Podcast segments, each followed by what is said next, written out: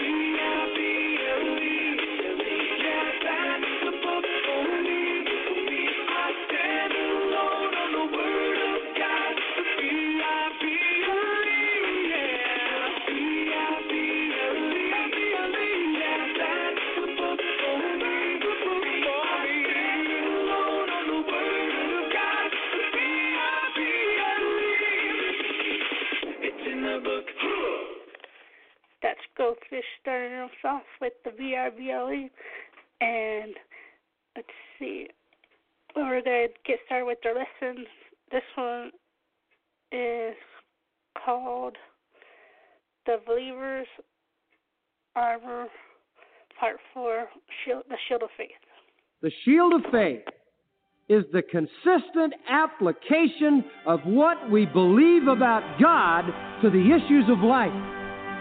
You resist the devil by believing God.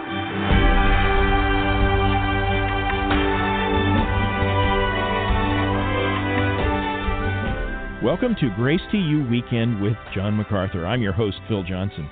If you're a Christian, you are in danger every day. Maybe not from other people, but certainly from Satan.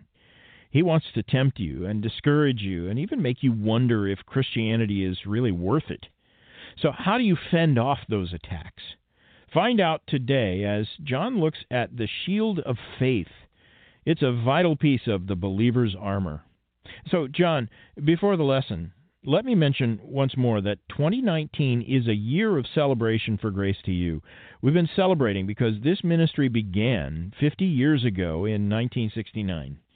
So I want to talk a little about our history while you're here in the studio. Tell our listeners what those first days of the ministry were like and if the past 50 years have gone how you planned. Uh, no, they haven't gone. I didn't plan anything.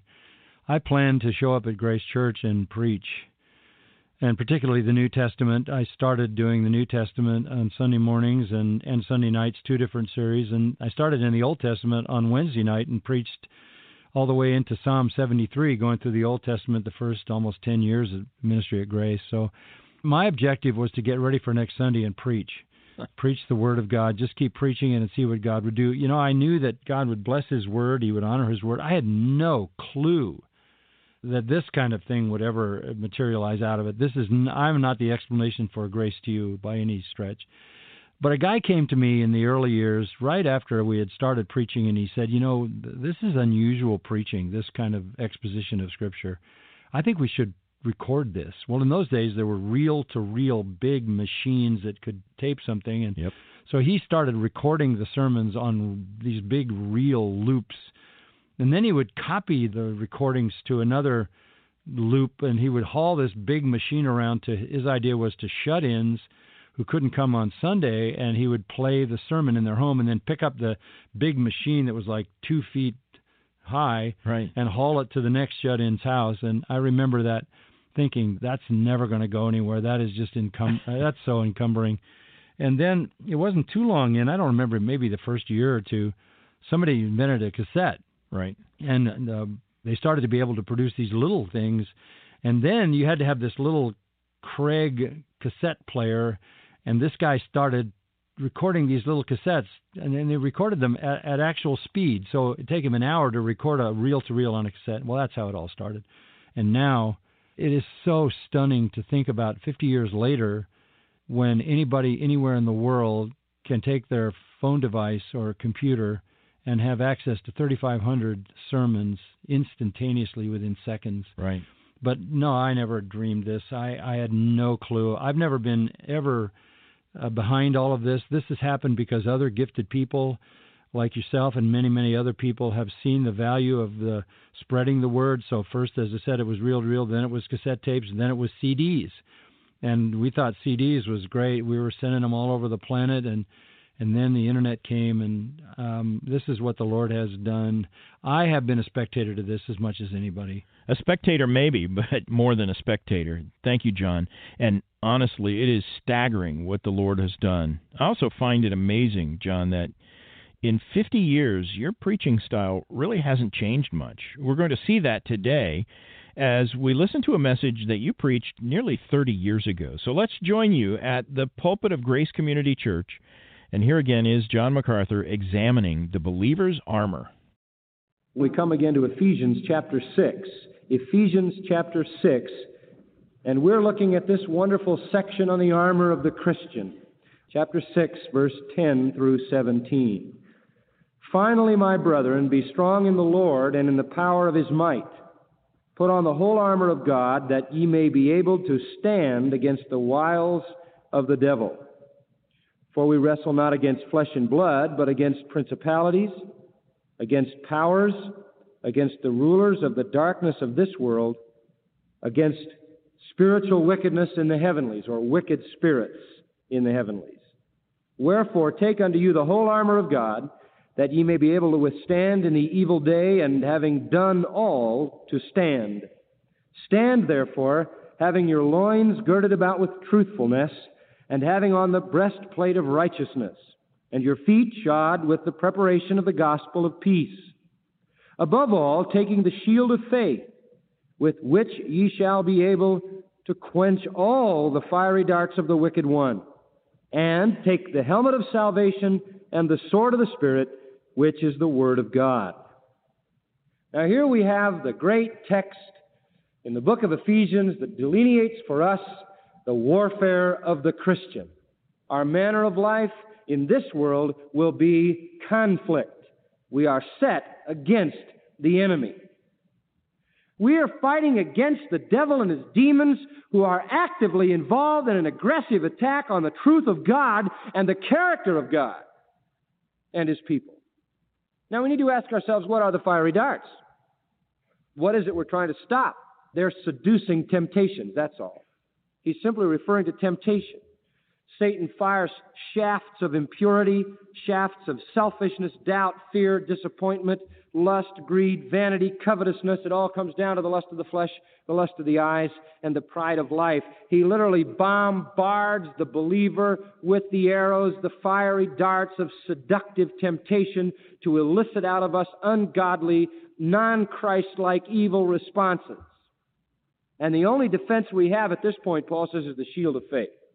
Because sometimes it just rains temptation. We live in a world where it really does. It really does. All around us. And we must have the shield of faith. Now, what does he mean by the shield of faith? We understand the Roman picture. We got the picture of the army and the arrows flying around. Why is faith a shield against temptation? How does faith parry the arrows? How does faith secure the victory? Well, first of all, let me say that the term faith means believing God. And that is the bottom line of the Christian faith. That is the bottom line of everything we believe. Everything we have our confidence in. When the great missionary John Paton was translating the scripture for the South Sea Islanders, he found there was no word in their vocabulary for believe. There was no word in their vocabulary for trust or have faith. He had no idea how he would convey it to them since they had no word for it. One day, as he was in his hut translating, a native came running and running hard and fast, ran up the stairs and in, and just flopped himself in Paton's study in a chair. And then he said to John Paton, It's so good to rest my whole weight in this chair. And John Paton said, I had my word. Faith is resting your whole weight on God. That became the word that entered into the translation of their New Testament that brought that whole civilization of natives to Christ. Believing is putting your whole weight on God, is saying, if God said it, it's true, and I'll believe it. Now, how does this work in temptation? Let me show you. God comes to the Garden of Eden, creates a perfect environment, creates a perfect man and perfect woman, perfect in the sense of sinlessness, not in the sense of an accomplished perfection, untested. And there they are, and here comes Satan, disguised as a serpent. And what does he say? Has God really said? And then he says, You know, God doesn't want you to know good and evil because you'll be like him, and he doesn't like competition. You can't trust God, he has ulterior motives. You can't always believe exactly what he says. Satan was tempting them to doubt God and believe him. Eve was a sucker. Eve was a fool. She believed the devil, and you know what happened. Every temptation that ever came to you came on the tack of believe me not God. Well, you come to the New Testament, the great passage on temptation is in Matthew 4 and Luke 4, the temptation of Jesus Christ. Christ has been fasting 40 days and 40 nights, led into the wilderness by the Spirit of God as God prepared him for his ministry. At the end of that time, Satan comes to him to tempt him. And how does he tempt him? He tempts him to not believe God. Same old deal. Don't believe God, believe me. And this is the approach take those stones and turn them into bread. Now, there's nothing wrong with doing that. If you're the Son of God, you can make stones bread. It's not a moral thing. Some people say the sin was in eating bread. There's not a sin to eat bread. If that's true, we're all sinners. Most of you had it for breakfast. That's not the point. There's no sin in eating bread, and there's no sin in doing a miracle if you happen to be God. Here was the approach, though. Satan was saying to him, Hey, what's the deal? 40 days in the wilderness, nothing to eat. 40 days out here in this God forsaken devastation. 40 days out here, what has God done? Abandon you? Why, God said He would take care of you. God said He would sustain you. God said He would replenish your need. And you're the Son of God. What's going on? Grab some satisfaction. You can't wait for God. He's forgotten you. You see, it was a temptation to distrust God, a temptation to not believe God, a temptation to take things into His own hands. And then Satan said, Look, didn't God promise to make you the Messiah? Didn't God promise that every knee would bow before you? Didn't God promise that you'd be the king and and all of these things. Didn't God promise you homage and worship, kiss the Son, and all of that stuff? Where is it? Look at you out here. Come with me, and we'll go to the temple, and you'll dive off, and they'll say, Wow, what a deal. This is the Messiah, and you'll get all of the stuff you've been looking for. And by the way, didn't God tell you He'd give you the kingdoms of the world? You're not doing too well. You don't have any of them. Come with me, and I'll give them to you. In other words, don't believe God. He doesn't keep His word. He didn't give you the whole picture. He didn't tell you the truth. Believe me, do it my way. And that's the way every temptation comes to every believer every time. Satan comes along and says, Oh, yeah, I know the Bible says you're not supposed to have sexual relationships with somebody outside of marriage, but it's fun. Every time you sin, you've bought Satan's lie. Every time. Somebody to say, Well, I know the Bible says I'm only to marry a Christian, and he's not a Christian, but oh, we have this wonderful relationship. The Lord will work it all out. Um, we're all praying for him. And you know, after all, the Lord is gracious, and so you know what you've done? God says, don't do it. Satan says, do it, do it, do it. Who did you believe? Satan. God says, don't read that corruption in front of you. Don't read that dirty magazine. Don't go watch that dirty film. Don't cheat on your income tax. Don't do that at the office It isn't right. Don't don't claim something you don't really have on your expense account. Don't do that. Satan says, do it, do it. You get a little more money. You have a little more thrills. Hmm? Who do you believe when you sin? You believe the devil. It's the bottom line, people. It's so simple. When you sin, you believe Satan. When you when you obey, you believe God. That's the bottom line. And the shield is the double protection. I will believe God, said Christ. Get away, Satan. God will feed me when He's ready. And God will anoint me as Messiah when He's ready. And God will give me the kingdoms of the world when He's ready. On His terms, I will not believe you. 1 John 5.10 says, If you doubt God, you make Him a what? A liar. Is God a liar? Titus 1.2, God who cannot lie. God isn't lying. And yet every time you sin, you're dumb enough to believe Satan. And so am I. We've been suckered again. Oh, I know I ought to give this to the Lord. This is what I ought to give the Lord. But oh boy, I want to buy this. I want to do this. I, I want to save this. And so we do what we think we're going to we're going to win by doing. We're going to do it, and we're going to just sort of shove God in the corner. It'll all work out, you know. And all we've done is cheat ourselves. See, we just cheat ourselves. God stands there with His hands open, and He says, "If you ask me for bread, will I give you a stone?" No. Do I want to open the windows of heaven and pour out blessing so much you can't contain it? Do I want to give it back to you, pressed down, shaken together, and running over? Do I want to bless you with all spiritual blessings in the heavenlies? Do I want to do exceeding abundantly above all you can ask or think? Do I want to give you every good and perfect thing that comes down from the Father of lights, in whom is no variableness, neither shadow of turning? Do I want to unload all of this? The substance of heaven all over you for as long as you live? Yes, I do. And will you believe me and obey me so I can? Satan comes along and says, Do it my way and you'll like it. It'll fulfill you. You'll gain what you. It's a lie. He is a liar, John 8:44, the father of lies, and every time he comes, it's a lying intent. Whenever you sin, you're saying, "I really don't believe God knows best. Satan knows best." Do you believe that? No. We say, "Oh, my God to supply all your needs according to His riches in Christ Jesus," and we all say, "Amen, brother preacher." Yes, He'll supply all your needs according to His riches in Christ Jesus. No question about it. And then when we lose a job, oh God, what are you doing to me? Oh, see, desperation. The Lord has forsaken us. See? Yes, we know the Bible says, I've never seen God's people begging bread. Oh, yes, seek ye first the kingdom of God and his righteousness, and all these things shall be added. And we run through life seeking all the things that should be added and missing the kingdom of God. You, can't just go around saying, I believe God, I have faith in God, the just shall live by faith, and then grab everything you can grab. Proverbs 8:34 says, "Happy is the man who hears my word and keeps it." You want to be happy? Obey. Jeremiah 15:16, Jeremiah was living in the midst of a society where nobody listened to God. And yet he said, Thy words were found, and I did eat them, and thy word was in me, the joy and rejoicing of my heart. Psalm 119 from beginning to end says how wonderful it is to obey the word of God. Revelation 1 3 says, Happy is the man who reads this and keeps it. 1 John 1 4, I write these things unto you that your joy may be full. If you want joy and blessing abundant, obey the word. If you want your heart to burn in you as it did on those in those on the road to Emmaus, then let the word find root in your life. Satan comes along and says, Don't believe God, have fun. Don't believe God, do what you think. And every time you sin, you believe the devil. It's pretty dumb, isn't it? We keep doing it. You know, I hate him so much, I just don't want to sin because I don't even like to give him that much satisfaction, let alone forfeit the blessing of God. So the only way to quench the darts of Satan is to believe God. The Bible says Abraham believed God and it was counted to him for righteousness. Who do you believe? Abraham believed God. Who do you believe? You believe God? 2 Corinthians 1.24 says, By faith ye stand.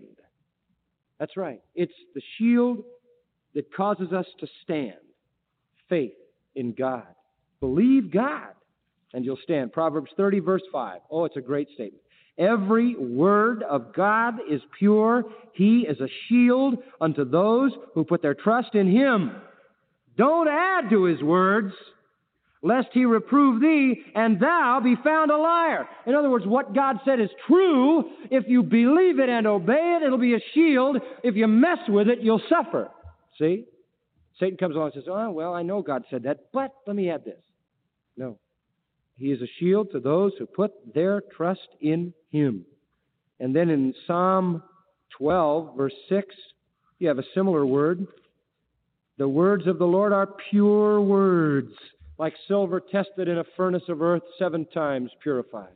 In Psalm 18, verse 30, as for God, His way is perfect. The word of the Lord is proven. He is a shield to all those who trust in Him. As long as you believe God, your shield is up. I hope you understand this. It's just that simple. Satan lies, you believe his lie, the shield comes down, you get it. Trust God in everything. We win when we believe God. We win when we trust God. You may go through doubts and anxieties and fears and worries and concerns and problems and struggles and trials and tribulations and persecution. As long as you believe God, as you believe His sustenance, you believe His word, you believe His power, you believe His promise, that doesn't have to be a point of loss. It can be a point of strengthening, a point of gain. In 1 Peter 5 8 and 9, a verse we referred to many times in this study, Peter says, Be sober, be vigilant, because your adversary, the devil, like a roaring lion, walketh about seeking whom he may devour. Now listen, whom resist steadfast in faith. Steadfast in faith. You resist the devil by believing God. So let me sum it up. The shield of faith is the consistent application of what we believe about God to the issues of life. Now, if you don't trust Him, then you don't know Him well enough, right? Because if you really knew Him, you'd trust Him. Oh, the more you know God, the deeper you get into the heart of God, the more you know about His truth and the Word of God, and the more you meditate upon His person in your prayers and meditating times, the more you know God, the greater you'll trust God, and the greater you trust God, the less likely you will be to not believe Him. And so it all goes back, as everything does in the Christian life, to your relationship to God. It's there, it's down deep in the heart if you love God with all your heart, soul, mind, and strength, if you believe that God is who He claimed to be, if you believe all that God's promises that He gave to you are really true, then you're not going to sin because you're going to stand in the place of the greatest blessing. Everybody wants to be blessed. Everybody wants the best. God says, I'll give it to you if you do it my way. If you do it Satan's way, you just disbelieve God. But the more you know Him, the more you'll trust Him. Genesis 15:1, God said, Fear not, Abraham. I am thy shield. Isn't that great? Psalm 46 God is our refuge and strength, a very present help in time of trouble. Proverbs says, The name of our Lord is a strong tower, and the righteous runs into it and is safe. Psalm 84 says, The Lord God is a shield. He's on your side. And He wants to bless you. And He wants to give you victory over Satan, but you got to believe Him and do it His way. Keep His word and obey it. So, we're ready for the battle. The belt of commitment, the breastplate of righteousness, the shoes of confidence that God's on our side.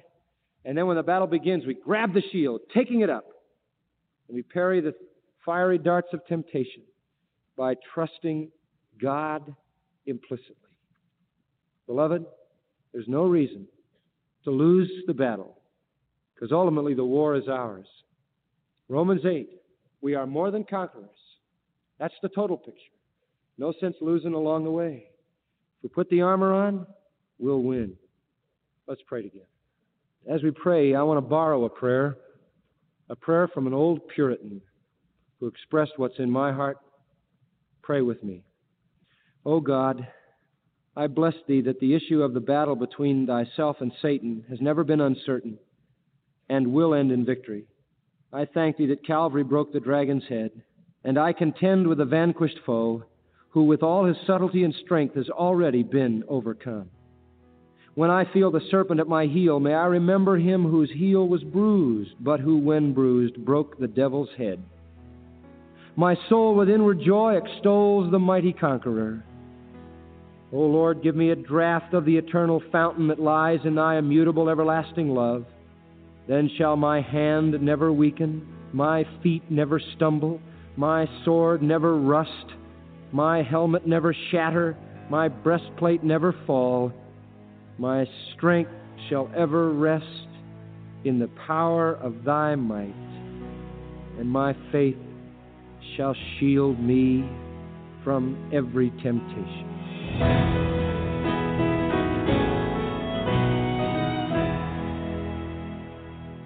That's John MacArthur. He's been the pastor of Grace Community Church since 1969, and his current study here on Grace to You Weekend is titled The Believer's Armor.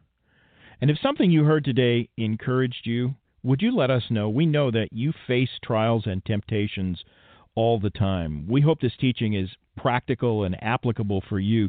You need to know how to use the shield of faith and all the other pieces of the believer's armor.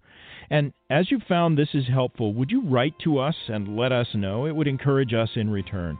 Contact us today. You can email your feedback to letters at gty.org. That's our email address, letters at gty.org or send your note to Grace to You, Box 4000, Panorama City, California 91412. You can also find all of our contact information at our website, gty.org. And an important reminder you have a big impact when you support Grace to You. We recently heard from Pearl in South Africa. She said that she stumbled across John's teaching, and at first she was horrified by what she heard, but she just couldn't stop listening. Eventually, God saved her, and then He used her to lead many in her family away from an unbiblical church. When you support Grace to You, you help believers like Pearl from all over the world. And if that kind of ministry resonates with you, make a donation at gty.org or when you call 855 Grace. Now, for John MacArthur and the entire staff, I'm Phil Johnson inviting you back for next week's broadcast. John's going to show you how to use the sword of the Spirit. Be here for John's study, The Believer's Armor, as we continue celebrating 50 years of unleashing God's truth, one verse at a time, on Grace to You Weekend.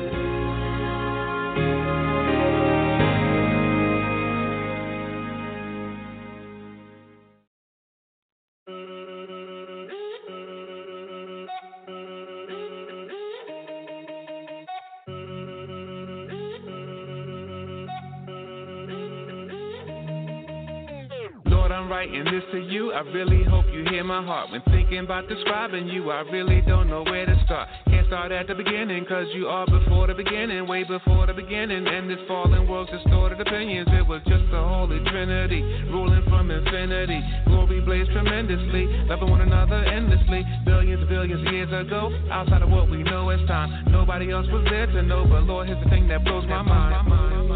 As long ago as that was long ago as that was. You have not changed, Lord.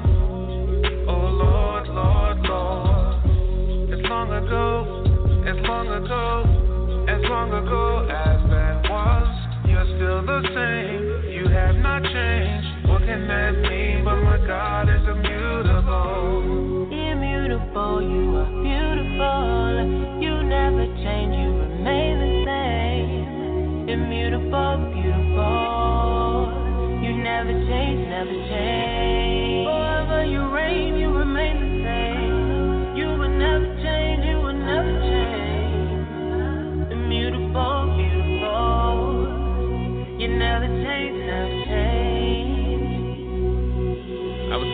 Just the other day how you reign supreme by far. Not just because of what you do, but simply because of who you are. There's none like you in existence. You are God and you need no assistance. Even though we show you resistance, you sent Jesus to close the distance that existed between God and man. According to your sovereign plan, we changed many times in one lifespan. I've changed even since this song began. Lord, I'm so glad that you're not like us. All that you do will certainly last. You are the rock that we can trust. Shows us back in eternity past. As long ago as that was.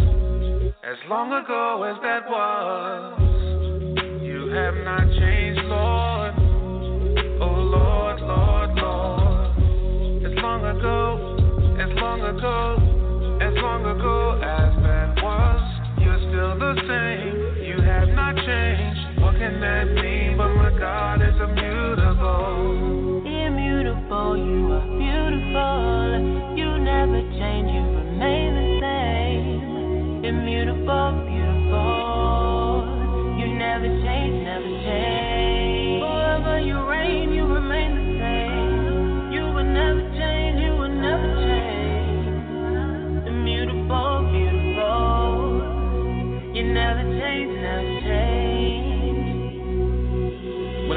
About my ups and downs, all of my inconsistencies, all of my idiosyncrasies. Still, you pursue relentlessly. At times, I wonder how this can be. Surely it's because of the cross, where Jesus paid the full penalty and bore the burden of sin's great cost. I'm saved by grace and faith in God. I look to Christ and I trust He died. So even though I'm being sanctified, I can't be any more justified. His work is finished, that cannot change. And with this knowledge, I am free. Forever this grace it will remain because of what happened on Calvary. As long ago as that was, as long ago as that was, you have not changed, Lord. Oh Lord, Lord, Lord. As long ago, as long ago, as long ago as that was, you're still the same. You have not changed. What can that mean? But my God is immutable. Immutable, you are beautiful.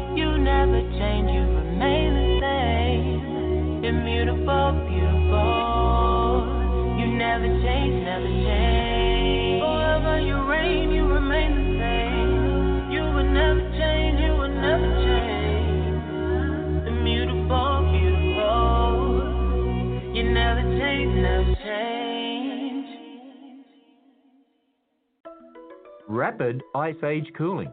This is Ken Ham, CEO of Answers in Genesis, Ark Encounter, and the Creation Museum.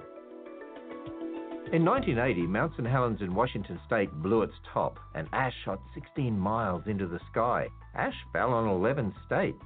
And though this cloud was massive, it was still relatively small compared to how big our Earth is. Yet the cloud cooled the whole Earth by a fraction of a degree. Now, the rock record in the ground is filled with volcanic ash. And we know during the global flood of Noah's day, there was intense volcanic activity. Many of these volcanoes erupted during the end stages of the flood and shortly after it ended. Can you imagine how much ash was in the atmosphere? All this ash would have reflected sunlight cooling the Earth, perfect for forming an ice age. Discover more about geology and how what we see in the world confirms what we read in God's Word at AnswersRadio.com. Visit us when you go to AnswersRadio.com.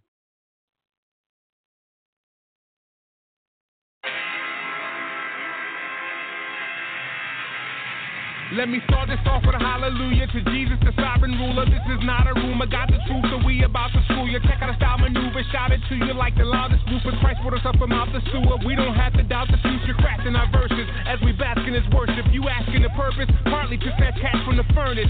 Through Jesus' extravagant service, immaculate purchase, he was smashing the serpent, and we only scratching the surface.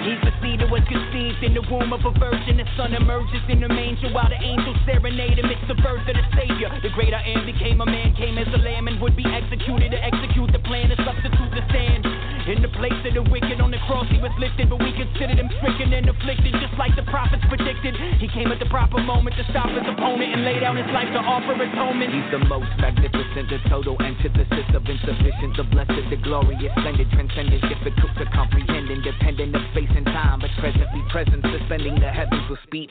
From coast to coast, he speaks peace to wind and seas, got heavenly hosts easily posted on bended knees, controls the cosmos with the most authority, so we boast in the exalted King Christ supreme. He's the sovereign thriller, the awesome healer, the law fulfiller, the solemn killer, the fraud revealer. No God is realer, yeah. When you're taking your time in the scripture, what you get is a prominent picture. See his light shining bright in the night, and it's bright in the might and the diamond in the mixture. See his name at all the Ronaldo. When he came for the lost and he found low, he was tamed, didn't floss all around, but remained for the manger, the cross, or the crown. Yo, Satan had a chokehold on him. Fight for the rope, but doping in. all to the I to the S to the E to the N. That's what we hoping in. Risen on his spell check, the risen king can rinse clean the most rebellious. I was hellbound, now I'm spellbound. Word is born. I'm a born servant to the word of life. Uh, call me a sellout, I was bought with a price. We gotta hope that won't fail us when we return to the dust.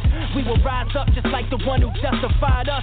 It's not wishful thinking when the truth's sinking. We are clinging to the promises that God bringing an everlasting kingdom. Nothing can compare to the worth of what we inherited. Nothing in heaven on earth can measure what Christ merited. The skies declare the affairs of his glorious care. The God who is there, who's aware, who delights in our prayer. His purposes are permanent and perfectly proportionate. Everything that orbits around his glory subordinate.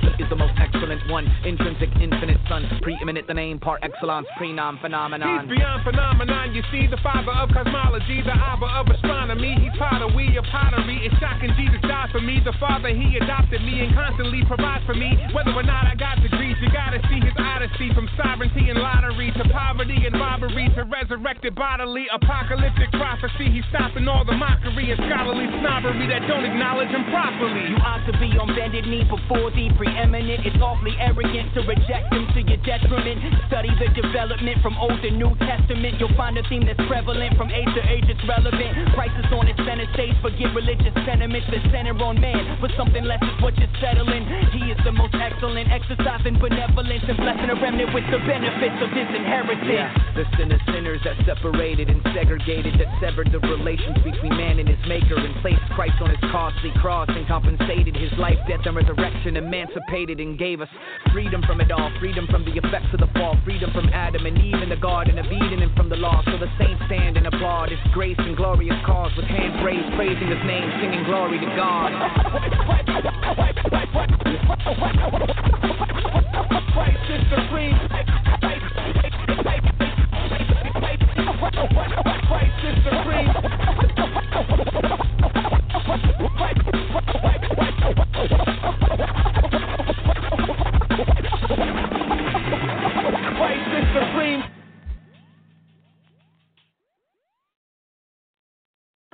Fossil trees?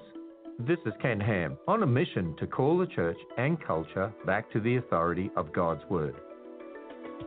Most geologic processes today happen very slowly, so scientists assume that's how most of the geologic features we see today had formed. Then Mount St. Helens exploded. In 1980, scientists watched 200 foot tall trees on a mountain snap like toothpicks, and by afternoon, 1 million trees floated in the nearby lake. Now, these logs sank and were soon buried in layers of mud. Around the world, we find fossil trees buried in rock layers. Geologists assume they fossilize slowly, but Mount St. Helens showed that's not the case. Like the trees buried by Mount St. Helens, those fossil trees were buried in a catastrophe, the flood in Genesis.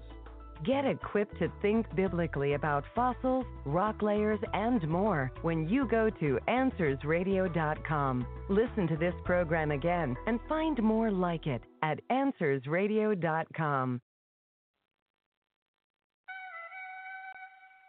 Hey yo, they said it was over, man. They said it was over. But it ain't over. We just getting started. Yo, 7,000, we all at. Let's go! Stand up, hands up. If you truly love the Son of Man, trust. Jesus is alive and his people he'll revive. And his fame is going to spread across the land. What's up? Stand up, hands up. Does anybody love the Son of Man? Trust. Jesus is the King, so his people we will sing Surprise, I'm back with Jesus, his death, burial, and resurrection. More power than gravity, his knowledge and strategies confound the academy. Bow to his majesty, he paid sin salary, took up blame on Calvary. Those who love his name spread his fame is the policy. All eyes on the matchless price of his sacrifice. Let's prize our master Christ and rise in the afterlife. What, did we forget about the holiness of God or something? Did we forget that God owes us a ride or something? See the snake bruise when Christ came to save dudes who hate truth. The gospel is not fake news. Our debt is sin, the gospel sweeter than it's ever been. Ain't nothing changed, let us in, we got the medicine. It's still human emergency, the serpent attack. You think Jesus can't save? That's alternative facts. Stand up, hands up. If you truly love the Son of Man, trust. Jesus is alive and his people he'll revive. And his fame is going to spread across the land.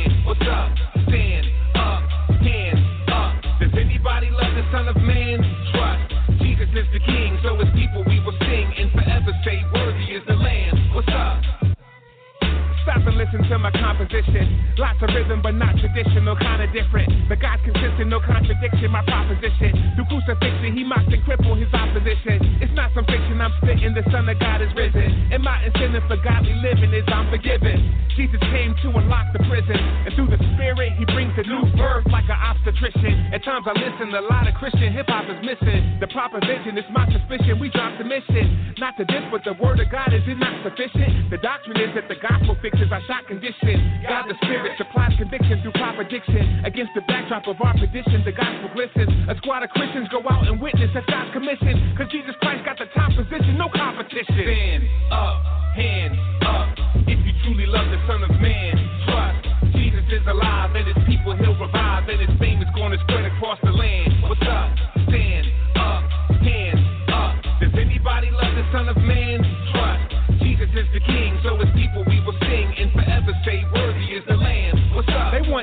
In the like elevator music. But we gon' celebrate them, relegate them, we refuse it. They hate Christian hip hop, I peep myself. They say we too redundant, well, let me repeat myself. What I gotta say almost feels too real estate. Sit back and feel the weight of what a real estate. Cause yo, Jesus Christ got me in the real estate. I'm purchased property, I feel like I'm real estate. If the Father wasn't gracious, no synonym. Again, he came straight blameless, no synonym. Again, nothing's been the same since, no synonym. Again, fakers lack his fragrance, no synonym. This is not the picture in a frame to still Jesus. Nah, we serve the rock, the harder than still Jesus. So how we gonna be silent? Let the world still Jesus. When the world and its trends pass away, it's still Jesus. Stand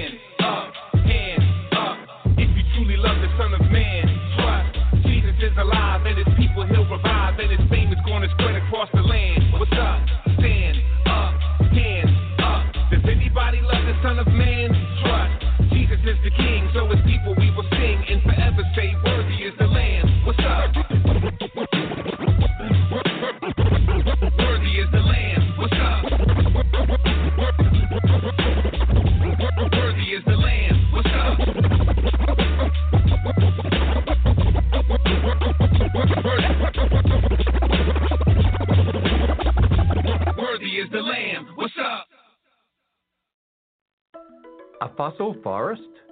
This is Ken Ham, encouraging all churches to start their thinking with God's infallible word. When Mount St. Helens erupted in 1980, the catastrophe ripped millions of trees from their roots. Now, the trees were washed into a nearby lake. Some actually floated upright. And eventually the trees sank, but still standing tall and upright.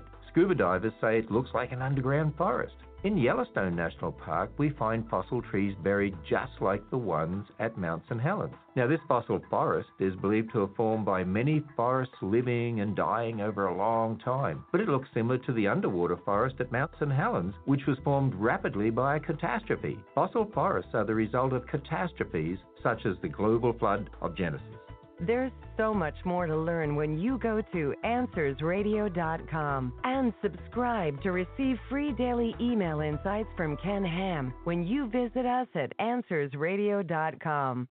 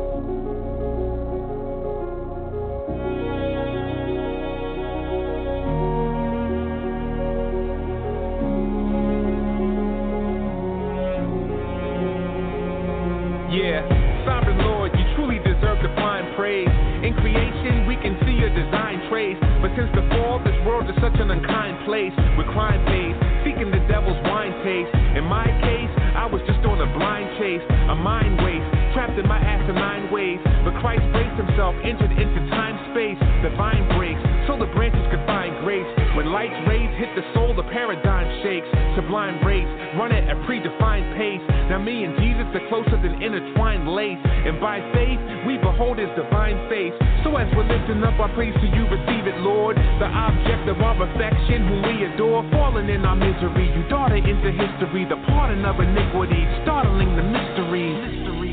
The oceans, the plains, mountains, the rain, the universe proclaims the glory of your name.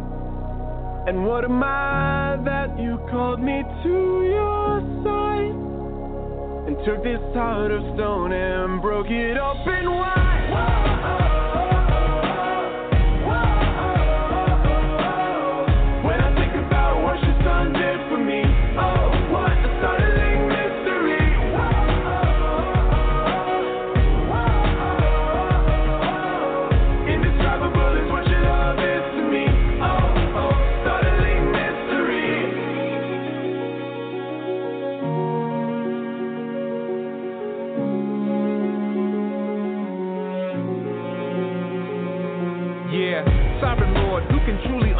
Understand your depths? And you, there's life, you're the source of every man's breath. Your mysteries, the sharpest of minds can't guess. They stand perplexed, can't fathom what you plan next. In the garden, we failed your commands test. We transgressed, now our world is a grand mess. Lord, you're perfect, so why should you demand less? Man's best is only a sinking sand quest. But through Christ, watch God's saving hand flex.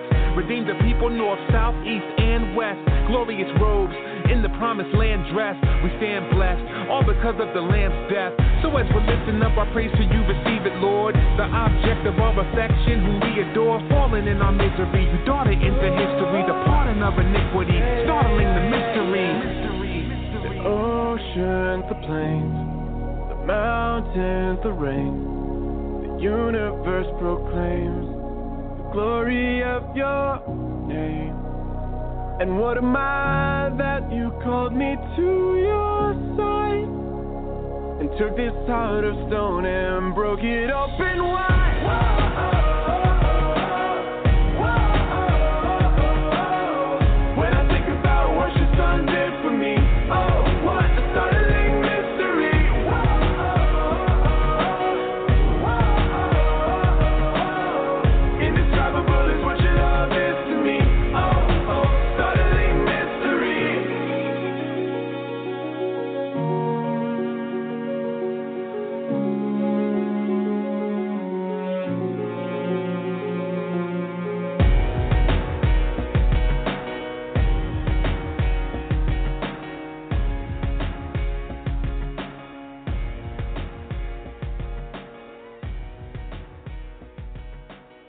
Does coal form slowly? This is Ken Ham inviting you to visit our full size Noah's Ark attraction in northern Kentucky. In 1980, Mount St. Helens in Washington state erupted. A million trees were washed into a nearby lake, and over time the trees rubbed together. Their bark and branches sank to the bottom of the lake. Three feet of bark peat formed, looking identical to certain coal beds in America. Now, geologists believe coal beds form very slowly, one inch every 1,000 years. But three feet of bark peat formed in just five years. Because so many geologists ignore the global flood, they don't properly understand what they see in our world. Yes, coal formed from the global flood, as described in Genesis. Listen to this program again, view a complete transcript, or listen to many other programs like it when you visit our website at AnswersRadio.com. That's AnswersRadio.com. Yeah. Soli Deo Gloria. it's like deja vu, right? Hey yo, I'm back, but nobody was asking where I've been. Cause Christ in the music is no longer the hot trend. Logic says, well, maybe I should just stop then. But I never got into this for a spot in the top 10. I do this for one reason Jesus, the true king, son, to help God's elect obey Hebrews 3 1. And though the rap world is ever crowded, if heaven allows it, I'll keep writing for the 7,000.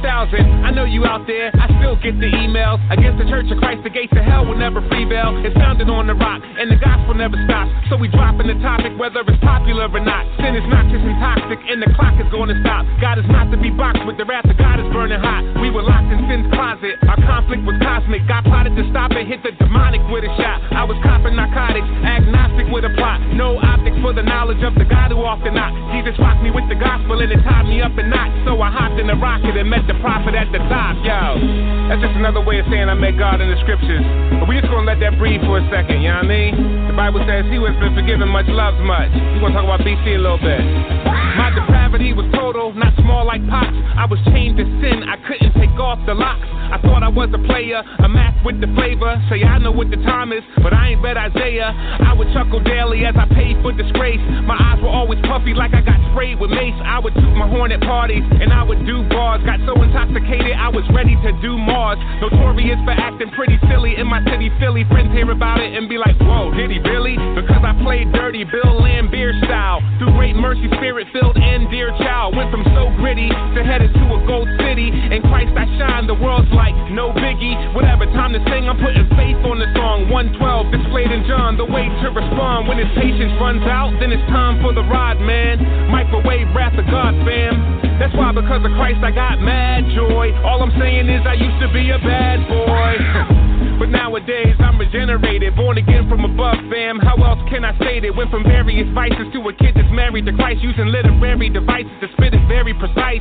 My conversion to the master was so dramatic. I just wanted to be an ambassador or fanatic. The gospel was my tonic. With Christ I couldn't lose, but to walk with God like Enoch, I knew I couldn't cruise. This walk is a beast, but nothing's greater than the cross. Saw the mark of the east and the raiders of the lost. While Tower Records was choosing to carry G Unit, I was on that revolutionary theme music. The brothers from the Lou held it down as well, but we noticed a big shift in 2012. Around the time Jackie asked me about Calvinism, Christian hip hop found a different algorithm and crossed over without taking the crossover. Made us all sober. Years later, is it all over?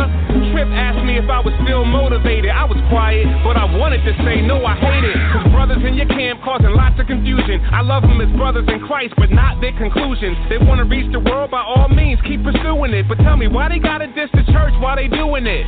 That's what I wanted to say, but I ain't say it though. But no more laying low. I want them to play it slow. And I ain't dissing them, my prayers are the proof. Like Boaz without Ruth is unity without truth.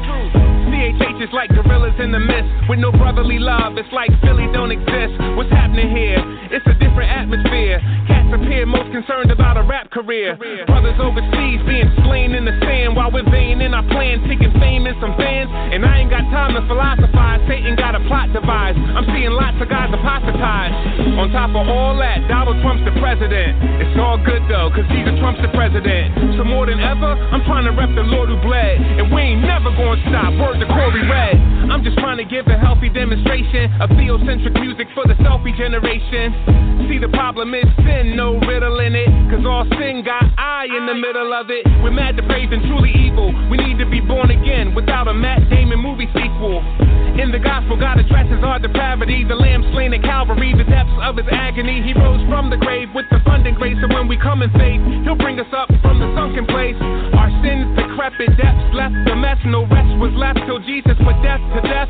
The beauty of the victory truly is a mystery. The cross of Jesus Christ is at the nucleus of history. Before the cross, they were saved on credit. After the cross, we've been saved on debit.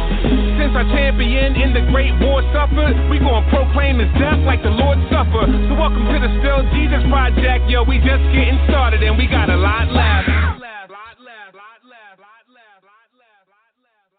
Rapid Rock Layers. This is Ken Ham, co author of the eye opening book on Noah's Flood, A Flood of Evidence. Most geologists say rock layers are formed slowly over long ages. Now, they believe changing seasons and lots of time are required to make complex layers, but a catastrophe last century showed that it's not always the case. When Mount St. Helens erupted in 1980, it produced ash deposits. Some were a fraction of an inch thick, while others were over three feet. They've all the features of the other ash beds we find around the world, yet they were laid down in seconds to hours. The Bible tells us in Genesis there was a global flood. It would have laid down most of the rock layers we have today. It doesn't take millions of years. Plan your visit with your family to the Ark Encounter, the full size Noah's Ark attraction in northern Kentucky, when you go to AnswersRadio.com. AnswersRadio.com.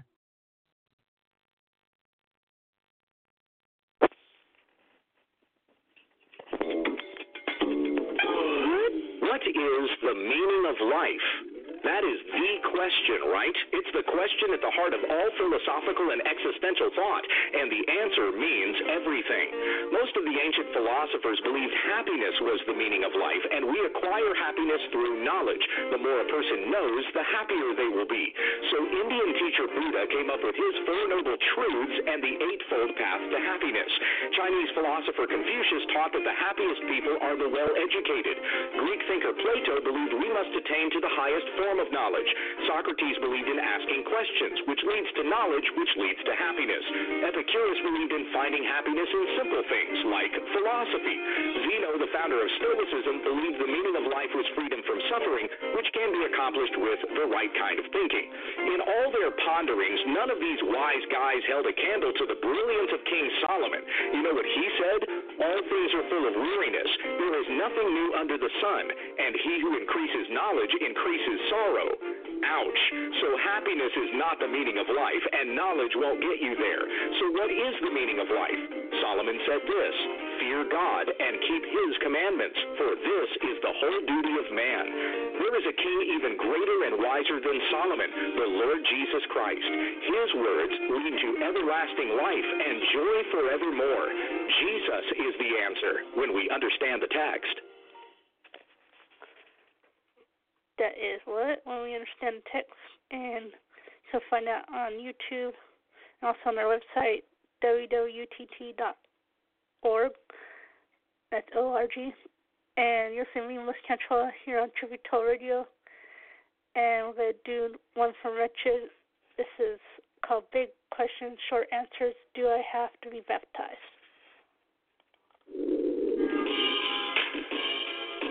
Big question. Do I have to get baptized in order to be saved? Let's look at two Bible verses followed by two Bible verses followed by two Bible verses. Romans chapter 1, verse 17 For in it the righteousness of God is revealed from faith to faith. As it is written, the righteous man shall live by faith. That Bible verse is crucial in answering this big question. Why? Because the clear must interpret the unclear, and the Bible is persistently, consistently clear. A man is saved by faith alone. That leaves no room for baptism. One more of those verses. Luke 23, and he said to him, Truly I say to you, today you shall be with me in paradise. Those are the words of Jesus talking to the thief on the cross. And unless he got unpinned, which he didn't because he got his legs snapped, he didn't have time to get baptized, and yet he was saved. Why? Because the Bible persistently teaches that we are saved by faith alone. The book of Galatians dedicated to this subject. If anyone teaches you you've got to do anything to be saved, in that instance, circumcision, in our case, baptism, let them be anathema. So we take those clear verses, the preponderance of evidence that says, no works, just faith alone. Then we take a look at two unclear verses. Acts chapter 2, Peter said to them, Repent, each of you be baptized in the name of Jesus Christ for the forgiveness of sins, and you'll receive the gift of the Holy Spirit. Well, that verse seems to say that you have to get baptized in order for your sins to be forgiven. That would contradict the clear teaching of Scripture. It is faith alone. So, what do we do with it? In this instance, we look at the Greek language. The word for, better translated because of. Then that harmonizes beautifully with all of the other verses that teach faith alone. Second cloudy verse Acts chapter 20, 16. Why do you delay? Get up and be baptized and wash away your sins, calling on his name. Uh-oh. Hold on. Word order is important. The word order in Greek is that you call on his name and your sins are washed away. Baptism does not save. Don't let anybody tell you otherwise. Two more verses. 1 Peter 3, corresponding to that, baptism now saves you. What? Peter clarifies. Not the removal of dirt from the flesh, but an appeal to God for a good conscience through the resurrection of Jesus. Peter was making it clear water baptism doesn't save. No, no, no. Calling out to Jesus Christ, you will be saved. A second verse. 1 Corinthians 1 I thank God, said Paul, that I baptized none of you except Crispus and Gaius. If baptism saved, Paul would have done a whole lot more of it, but he did not. Why? Because baptism does not save. Big question. Do I have to get baptized in order to be saved? Short answer Water baptism is a public demonstration of faith in response to baptism of the Holy Spirit. In other words, in response to regeneration. If you'd like more Wretched content, and who wouldn't visit wretched.org, and you will have Wretched coming out of your nose. And that's biblical.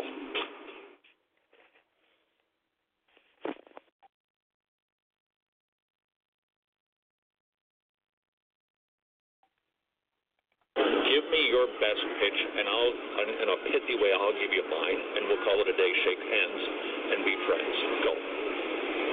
The goal of Bhagavad Gita and all religion is love of God, and that's what we need to try to achieve in this life. Um, so love of God is, is the final is the final answer, really. Love of God. Okay. Here's my shot. God is one, and He has laws because He's holy, perfect, righteous, and just. And anybody who breaks His laws, He will make sure that justice is served by punishing them. We are hopeless unless we have a payment for our sin debt. Jesus Christ, the second person of the Trinity, that's the Elohim in Genesis, being gods referred to their Father, Son, and Holy Spirit. Jesus Christ willingly sacrificed his life on behalf of sinners as the payment, the ransom for our sins, so that we can inherit eternal life. So my offer to you would be Jesus said, Come unto me, all of you who are weary and heavy laden, trying to work your way in a peace through works, and I will give you rest. My yoke is easy, my burden is light. And you can actually inherit eternal life exclusively through Jesus Christ and his works by grace alone if you will repent and put your trust in him and reject all other systems. That's my pitch. I'm going to agree with that whole statement, um, except for maybe the last statement, all other systems. Um, there are benefits you, you can see in other systems. Maybe you're, you have a preferred method. No one is, is everybody's different. I, I know exactly what you're saying. Um, you know, it's the classic argument that Jesus is the only way. Um, but you're not going to convince anyone out there if you're really dogging on them, telling them they're going to hell. So you got to try to uplift them, which I think you're doing a good job of. Do you know the first and second commandments in the Ten Commandments? I couldn't name them off the head. You know, I've studied them, but I am the Lord your God. You will have no other, gods before me, right? And you shall not make a graven image of me. Now that can be done fashioning a god with your hands or with your brain. You make up a god that isn't the God of the Bible. Those first two commandments, Tim would say, all other systems aren't correct. That, is the only system. Now that is either true or false, but it's not an optional tack on to Hare Krishna. So my encouragement to you would be reject Christianity totally or repent and put your trust in Jesus and reject the other systems. I don't, I don't think Jesus gives us the option to just pick and choose. I, under, I understand the argument. You know, it's kind of like the eternal debate between Christianity and every other religion. Um, it's just, you know, it's just kind of a hard debate because, you know, you have the text, you have translations, you have all this whole timeline of, you know, where. But you, you've got the same issue that I've got, right? I know. Yeah. And I've and I've got about almost six thousand partial, fragmented, or whole manuscripts that are dated very close to the actual events. So I would say this: the Bible we know is accurate. That doesn't mean it's true, but it is accurate. So the question really then becomes: surrounds Jesus? Did die and resurrect from the dead, claiming to be your only way of salvation, or was he lying, or was he nuts? Pretty much the only option. So again, just an encouragement to you would be either receive Jesus Christ as your Savior or reject him, but he doesn't give you permission to just add him on as a good teacher. That's fine. I mean, I'm going to agree with you. I'm going to agree with you because I love you. But, but I believe Krishna is the supreme personality of Godhead, which, um, just being, it's not Krishna, it's like Krishna, he's just the name of God, so it's like, we're gonna, we're gonna have like, we're gonna just keep going back and That's forth. fine. Yeah. Read the Gospel of John, see what you think. I've read it. Sweet. I've read it. I'll read it again. But I have read it, and I do believe in the Bible. I had a Bible study going uh, with me and my mom. Actually, we were reading the Bible and the Bhagavad Gita. We were reading first the Bible, and then she's not. She's just like you. She's not into this stuff at all. But I was like, let's see it comparatively. And so we would read it. We would read the exact same things in Bhagavad Gita, and I would be able to show her that you know these teachings are universal teachings. Because if you tell me that um, God is only for this group of people and he doesn't care about anyone else. Obviously, he cares about everyone. And he's trying to spread, you know, throughout the whole world. He is God. He can do anything. So. All right. So we we're gonna part disagreeing, but I understand you better. I don't think we disagree. I think we agree. You disagree with me. I Yes, sir. agree with you. All right, Jim. Okay. Thank you, sir. All right. Have a good day. Hare Yeah, Krishna. And you. praise the Lord Jesus. Thank you. Oh, imagine my surprise that you're still here. Hey, if you'd like more Wretched, because apparently you've got enough free time, would you like this video? Subscribe to this channel, and we will give you Wretched till it's coming out of your nose. That was a video from Wretched, and it's called Krishna versus Christianity. In case you want to see it yourself on there, again, um, on there. Well, actually, you see it. You'll hear here, here on Tributory, but you get to see the video over there if you want to. Uh, check out Wretched, W R E T C H E D, and Wretched.org for their. They have a they have a radio show, and they also have a um, TV show. So check that out. Thanks. And let's see. I'm gonna do one more from Wretched. This is says confessing sins to plants. And then let's do that. This is Wretched Radio with Todd Friel.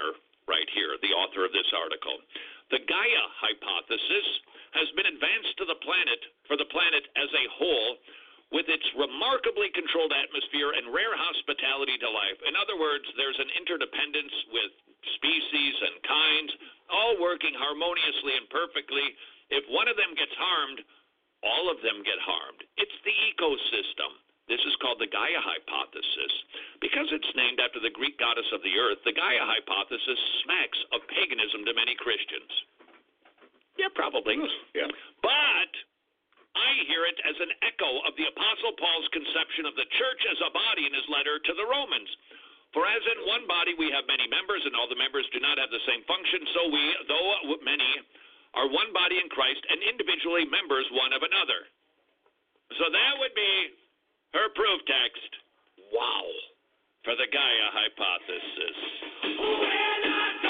That there's some pretty fine scripture. Well, let's get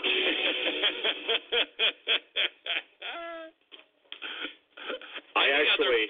Somebody would sue if their book were used like that. So would it be something like, "I am so sorry that my food eats you"? Would that be like the confession I'm supposed to make? Well, the confession is we've mistreated you. We haven't taken care. We've cut you down. No, I'm only going so far as my food eats you. What's what's your food? Your food Cows eats you. and pigs. The food I like. Well, don't you ever eat any vegetables and fruit? I try what to are we supposed those. to eat? What, what are we? What are we supposed to dine on? I have salad constantly. That little sprig of parsley that comes with my steak. Air has, That's true. Air has feelings too, you know. At what point do we humans actually get to be here? Well, if you if you extend the logic of this atheistic worldview, uh, nowhere. We belong nowhere. The animals are more noble than we are. Talk about a descent of man. What, what, do we, what do we get to eat? They- They want to say that plants have feelings. You know, they cry, they scream when you cook them. You remember the what's what's the woman? I want to mourn the loss of the old trees sitting in the redwood forest because Tell them that I love them. Okay. How does it work, Christian theology? This is kind of, well, maybe not 101, but at least 102. Human beings are the best thing God made. God made everything good. We're the top of the heap. Everything is here for our service. Does that mean we abuse it? No, because we remember that God made everything. And so we treat it as precious. Nevertheless, a recognition that it was made for us, that we are to be masters of us of it, and it is to enhance our lives. We're the cream of creation, and this stuff exists for our pleasure, not abuse. And so we are good stewards who cut down a tree, kill a cow, and eat it. Let's get to your emails, shall we? Idea at wretched.org. Idea at wretched.org. So, for no reason whatsoever, I, I, I'd love. I don't mind telling you, I'd love to get this resolved. Got into a little bit of a well, it was a it was a tussle. Yeah, it was it was a bit of a tussle. Having dinner with some friends who were not aware that for no reason really whatsoever, other than somehow after you've been doing it for so long, it just kind of becomes a pattern. Like I just don't eat red meat. Okay, there I said it. I just don't, and it, it's nothing. I have it's not a love affair with cows, knew there's pigs. you. I, it's delicious stuff. It started years ago, just for health reasons. Just to say, just I was reading about meats and the white meat and the red meat and all of that stuff. I'll eat lots of fish, eat lots of poached turkey. Mm-mm, good. So it's not like I'm a vegetarian or anything like that. It's just it. So my blood pressure. So you're just anti-cow. You know what my blood pressure was yesterday, gentlemen? I Well, have no idea. 107 over 60. Huh? Huh? Right there. A little low. Take you to the Cluck, cluck, cluck. I thought. So I didn't want to. I didn't want to crow about my blood pressure being low because you of my chicken and, and fish consumption, but nevertheless. So we're we're sitting at the table, and they said, "Well, you're out of your mind. You know that that pork is is the white new white meat." First of all, they were actually dropping that slogan because every time I look at pork at the at the at the grocer's at the butcher counter, it don't look so white to me. Now I know you cook it and it turns a little bit more white. So I did some research on it. The best part of the pig, if you want to just like watch out for the fat and all of that stuff, is the tenderloin. It's a part of the pig that's not as fatty. Nevertheless, I think it still has twice the fat content of poultry. Mm. You know, veal is white meat. yeah, yeah, it sure is. From Liz, I recently came across my friend's Facebook post that was praising her new personalized Bible that included her own name written in scripture in place of other pronouns. I'm currently refraining from putting a facepalm emoji on her comment thread. Well done. Help me help her. Did it personalize the prophets? No. right, the threatenings of the prophets. And so instead of you, Israel, no, you, Jane, you're gonna you're gonna get the locusts. You're gonna get those promises. I suspect they pulled those out. Like I get the sentiment behind this. We want to make sure that people receive the promises from God that are for us. That it really is something that gets incorporated in our life. That that even though God was writing perhaps to a people, that is still individualistic. I get the sentiment, but that's tampering with God's word, and there are some negative consequences to that because not every promise is for the individual. Uh, Promises are for a collective, and if you're a part of that group, you get to participate in those promises, but it makes it very individualistic and selfish, and it's all about me, and I don't think we need any more of that sentiment floating around our bodies than we already have, frankly. Changing plurals, singular, plurals to singular, makes too much of the focus about me. So, for instance, for God so loved Todd, he gave his only begotten Son, that whoever believe that that if Todd believes in him, he will not perish but have everlasting life. Okay, so not Tony, not Joey, not you, me. For God so loved me. I just think it fosters something that's not healthy, and it's to mess with Scripture, and it's to overcome a problem and people understanding that the, the that the Bible really is written collective for a group of people and individually. And we need to teach hermeneutics, not be messing with the Bible. Todd writes, see what I got there on my see there on my note, gentlemen? What is that right there? What is that? Oh, Haley and a little smiley face and a couple of hearts. couple of hearts. She So found my cute. This is from Anonymous. Can you please put in your two cents about the Harvest Bible Chapel debacle? All of it or some of it? Should congregants leave? I, I don't know the answer to that question. I know that it is an Orthodox church. It seems that the leaders, well, based on public reports, there's been some good, there's been some not so good handling. I would have to make that judgment locally based on what they are currently doing. We I, we should be praying for that because it was just a big old mess, a big sad mess is what it was with James MacDonald. And so I hope that it's sound. We should be praying that it is. We should be praying that they've all had the right response there, that they're doing everything they can to to clean up what is a mess. I can tell you this, it hurt a lot of people, and that is never a good thing. Never. So we don't when when there's a when something like this, and we've seen a number of these stories in recent years, have we? Orthodox pastors that get disqualified and and just leave a wake of devastation behind them. Uh, entire churches and and and ch- whatever they call uh, satellite churches, just gone. That's not good. That shouldn't make us happy at all. It should be good that the pastor was stepped down or was forced to step down because of indiscretion or bad theology or abuse. But that shouldn't be like, oh, good.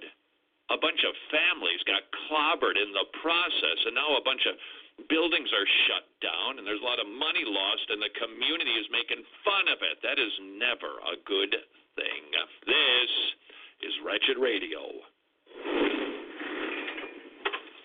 Oh, I am so surprised that you are still here. Apparently, you've got a lot of free time. If you would like to get more wretched, and who wouldn't, simply like this video, subscribe to this channel, and we will give you wretched till it's coming out of your nose.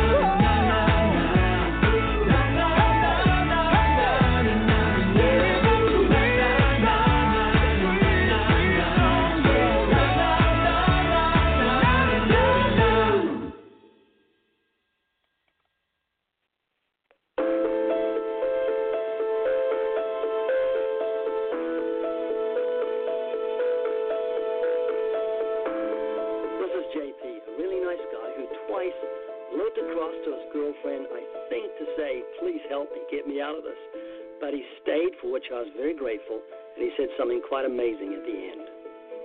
JP, do you think there's an afterlife? I think there's a possibility. I don't know. I, I, I don't believe that it all just ends here, you know? You think about it much? Actually, I do. Um, not not in terms of afterlife, but I, I think about death a lot. I don't know if that's like kind of weird. You're afraid of dying. Um, I think it's it's hard not to be, you know, because I don't want to die right now, obviously.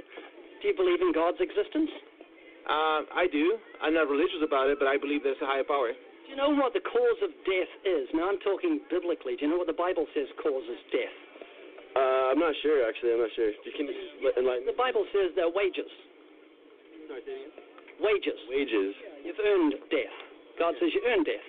He says the soul that sins it will die. In other words, you're like a criminal who's under the death sentence, waiting to die, and he's earned his death sentence. That's interesting. It is interesting, and the Bible actually calls death an enemy. Did you know that? Wow. Yeah. And what do you think about the Bible's claims? Uh, which one? The the first of the Old Testament? The Old Testament was basically God promising to destroy man's greatest enemy, death, and the New Testament tells us how he did it. Oh, do you think you've earned your wages? Gosh, I don't even know, but but but going back to that, when you when you're saying that uh, immortality, I guess, do you, would you would you take that in the physical sense or in the meaning of the afterlife? Physical sense. Physical sense, okay. I don't want to be a spook on a cloud playing a rusty harp for eternity. it's a physical body that I want forever. So let's go back to the wages to see if you earn them. Do you think you're a good person, JP? Uh, relatively speaking, yeah. I mean, we all have flaws, right? How many lies have you told in your life? Too many to track. Have you ever stolen something? Have I stolen something? I have in the past, actually. Uh, Have you ever used God's name in vain? yeah. It's called blasphemy. It's real serious. Punishable by death in the Old Testament. Now, Jesus said if you look at a woman and lust for her, you commit adultery with her in your heart. If you ever looked at a woman with lust? Eh? I mean, yeah. Guess. Oh, JP, I'm not judging you. This is this is uncomfortable, but stay with me because to understand good news, you've got to hear a little bad news. So, JP, by your own admission, I'm not judging you. You're a lying thief, a blasphemer, and an adulterer at heart. You've earned your wages. So, if God judges you by the Ten Commandments from a standpoint of moral perfection, you're going to be innocent or guilty. I I'm not God. I can't make the call. Yes, you can. You're a lying thief, a blasphemer, a heart. You can make the call. You'll be guilty like the rest of us. Uh, I I- I feel like this is that's too black and white. You know, it's a, you either did all this stuff or you didn't, and it's like you you're innocent or you're guilty. You know, I think I think it's a little more gray. You know. You want God to judge on a curve? You won't even get that in a court of law. No, yeah. Judges are black and white. It's a dichotomy. If you're innocent or guilty, what do you plead? Innocent or guilty? I see. I definitely see where you're coming from, for sure. Really quick, if you're enjoying this video, please hit the thumbs up button and subscribe to our YouTube channel where we post two new encouraging videos every single day. We also have many more resources available on livingwaters.com. Thank you so much. But I think there's a there's a sense of forgiveness for yourself and for others that um, You're right, but you, you, we haven't got to that point yet, okay? So let me just, I'll be frank with you. You'll be guilty like the rest of us, and the Bible says all liars will have their part in the lake of fire. Uh, Lying lips are an abomination to the Lord, the scriptures say. Thieves are not in here at God's kingdom, so you're in big trouble. Now, do you know what God did for guilty sinners so he could extend his mercy towards us? Do you know what he did? He died on the cross. If you're in court and someone pays the fine, even though you're guilty, the judge can let you go. And God can commute your death sentence. He can let you live forever. He can dismiss your case because your fine was paid by another 2,000 years ago on that cross. That's what happened. Hmm. And then he rose from the dead and defeated death. And now God offers you everlasting life as a free gift. At the moment, you're like a man on a plane 10,000 feet up. He knows he's going to have to jump, but he's thinking of saving himself by flapping his arms. And I'd say to him, no, no, no. Grab the parachute. And that's what I'm saying. Don't trust your goodness to Savior. Transfer your trust from yourself to the Savior. And the minute you do that, JP, God will forgive every sin you've ever committed and grant you everlasting life as a free gift. Does what I'm saying make sense? Uh, it definitely does. Um, So, Sal, if you were to die today and God gave you justice, you'd end up in hell. There are two things you have to do to be saved. You must repent and trust alone in Jesus. When are you going to do that? I like to say that every night I have to try to say, look, I'm, I'm not I'm not perfect. I'm human. I make mistakes, and you know, Let's back up here. At the moment, you're unsaved. Right. I'm basically um, just um, surrender yourself to Him. You know? Yeah, Trust in the Savior. Do you have a Bible at home? I do. Sal, thanks for talking to me. I, I love you. I care about you, and that's why I'm sharing this with you. So I appreciate you listening to me. Oh, thank you. So I thanks for your patience. I know you wanted to get away, but will you please think about this and think about my motive? Why would I talk to you like this? It's only because I love you. I care about you, and where you spend eternity. So will you think about it? Um, I really, I really appreciate everything that you've been telling me. I've definitely learned a lot, and it's uh, given me a whole new perspective. And um, yeah, I mean, there's definitely things that I didn't know that now I do know because of this, and I really appreciate it. Do you have a Bible at home? Uh, yeah, I do actually. Please dig it out. And thanks for your patience. Appreciate you talking to me. For sure. Thank you so much. Have a good one.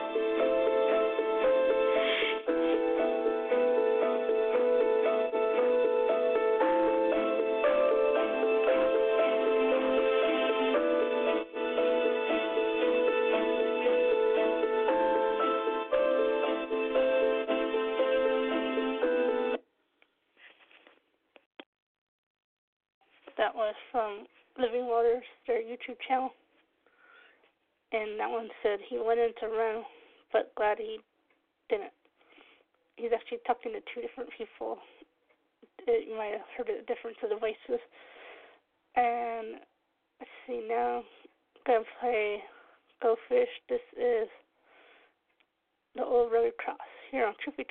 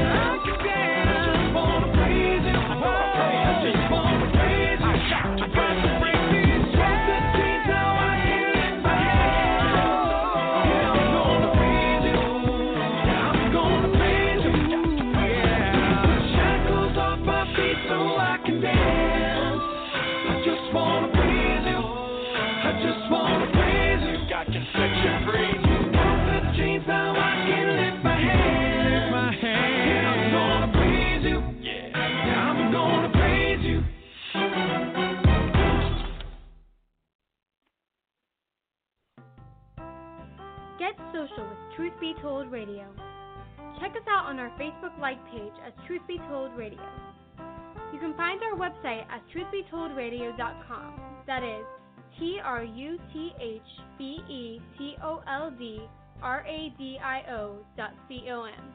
Truthbetoldradio.com. Do you have any questions, suggestions, comments, or want to tell us anything? Send those emails to truthbetoldradioshow at gmail.com. Remember, by sending us your email, you give us permission to read it on the air. So write us at truthbetoldradioshow at gmail.com. If you'd like to read blogs, we've got you covered. Check out ours at truthbetoldradio.blogspot.com. That's truthbetoldradio.blogspot.com. Also, follow us on Twitter as truth, the letter B, then told radio. That is T R U T H B T O L D R A D I O. Once again, that is truth, the letter B only, not BE, told radio. This is due to the restraints for Twitter's username link. Finally, to learn the testimony of Melissa Canchoa, the hostess of Truth Be Told Radio, see smilesandstuff.com. That's S M I L E S A N D S T U F F dot C O M. Smilesandstuff.com. So stay social with us and thanks for listening to Truth Be Told Radio. And his team were the first to ever shake up a team for.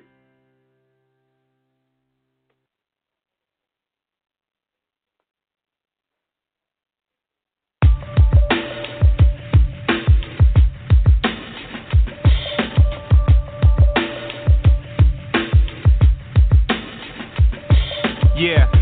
Man, it's crazy how time flies. My mind tries to sit still, thinking, how does one define wise? Feels like yesterday I was a newcomer, fresh in the game, ready to make the truth thunder. But as the beat plays, they lose wonder. After a few summers, the band's ready for a new drummer.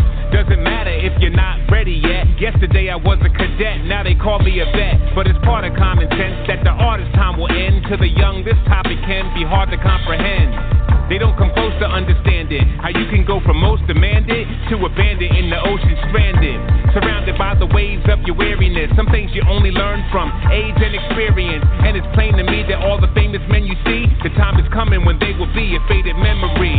Cause one day you hot, the next day you not. One day you on top, next day you get dropped. Yeah, what in the world was your mind thinking?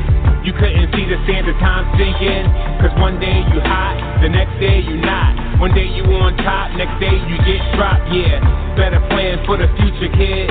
Time catches up to everyone, no matter who Yeah. it is. Whatever happened to so and so, that's what they wanna know. Eventually we learn that they all come and go. Today's rising star, tomorrow dies with scars. Today they all struck, tomorrow you washed up. I remember watching Jordan's Hall of Fame speech, thinking this is what it's like to watch the lame reach and gasp as he tries to grasp what lies in the past. Never to return what lies in the past. Did he tell himself? Was he lost or sober? Did he know it was all but over? The moment that AI crossed him over? If I could be like, didn't include dying light. Let's shine the light on the one they call Iron Mike. Nowadays he's known for being all weird. But back in 88, nobody was more feared. The peak of his powers, his opponents would retreat. In moments, he would eat and devour. Snuff with punches, but we must discuss this. Crushed it just enough to trust his toughness. Pride brings such to justice. You puffed up with smugness, you gonna meet Buster Douglas.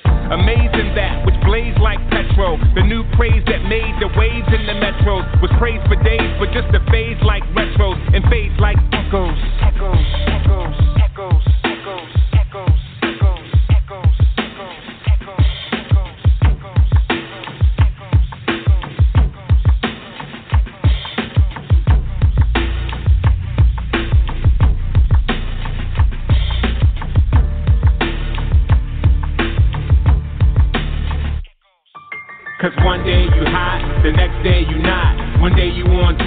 day you get dropped. Yeah, what in the world was your mind thinking? You couldn't see the sand of time sinking. Cause one day you hot, the next day you not. One day you on top, next day you get dropped. Yeah, better plan for the future, kid. Time catches up to everyone, no matter who it is. What I'm speaking on is seriously welcomed by the few. Even no experience to tell you that it's true. On your radio station, this won't be found on the playlist. Wisdom, the sound of the sages, resounding for ages. The older I get, I notice it. The whole of the script, hmm, it's found in the pages, the holy writ, not the cash speech of the reverend, but what a man sees under heaven. Ecclesiastes 111. No matter who you are, death aims to stop ya. Whether banker, doctor, or Frank Sinatra. Before your time is done, meet the timeless one, the dying, death defying, rising, shining sun. King Jesus astounds and amazes. He pounded the pavement to save those who were bound to their cages. So let us praise the one who made the Everglades. Our debt was paid, so in glory we'll never fade, never fade, never fade,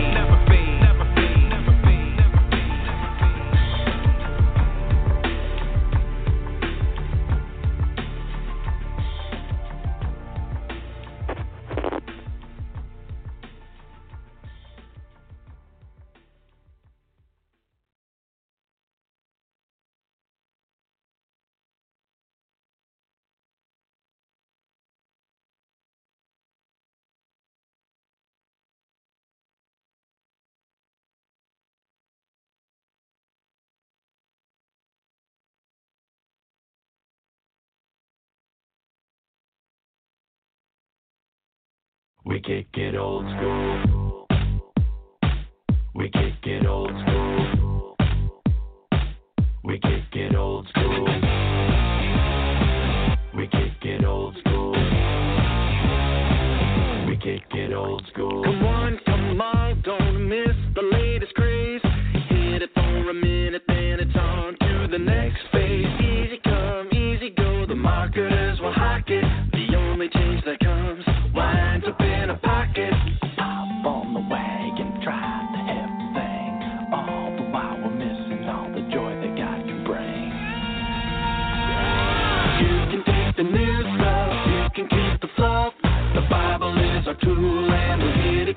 old school. Here we go, you know we're going retro. We're cool as a rule. Yeah, we kick it old school. We kick it old school. We kick it old school. Emerging like a moldy piece of bread. We act as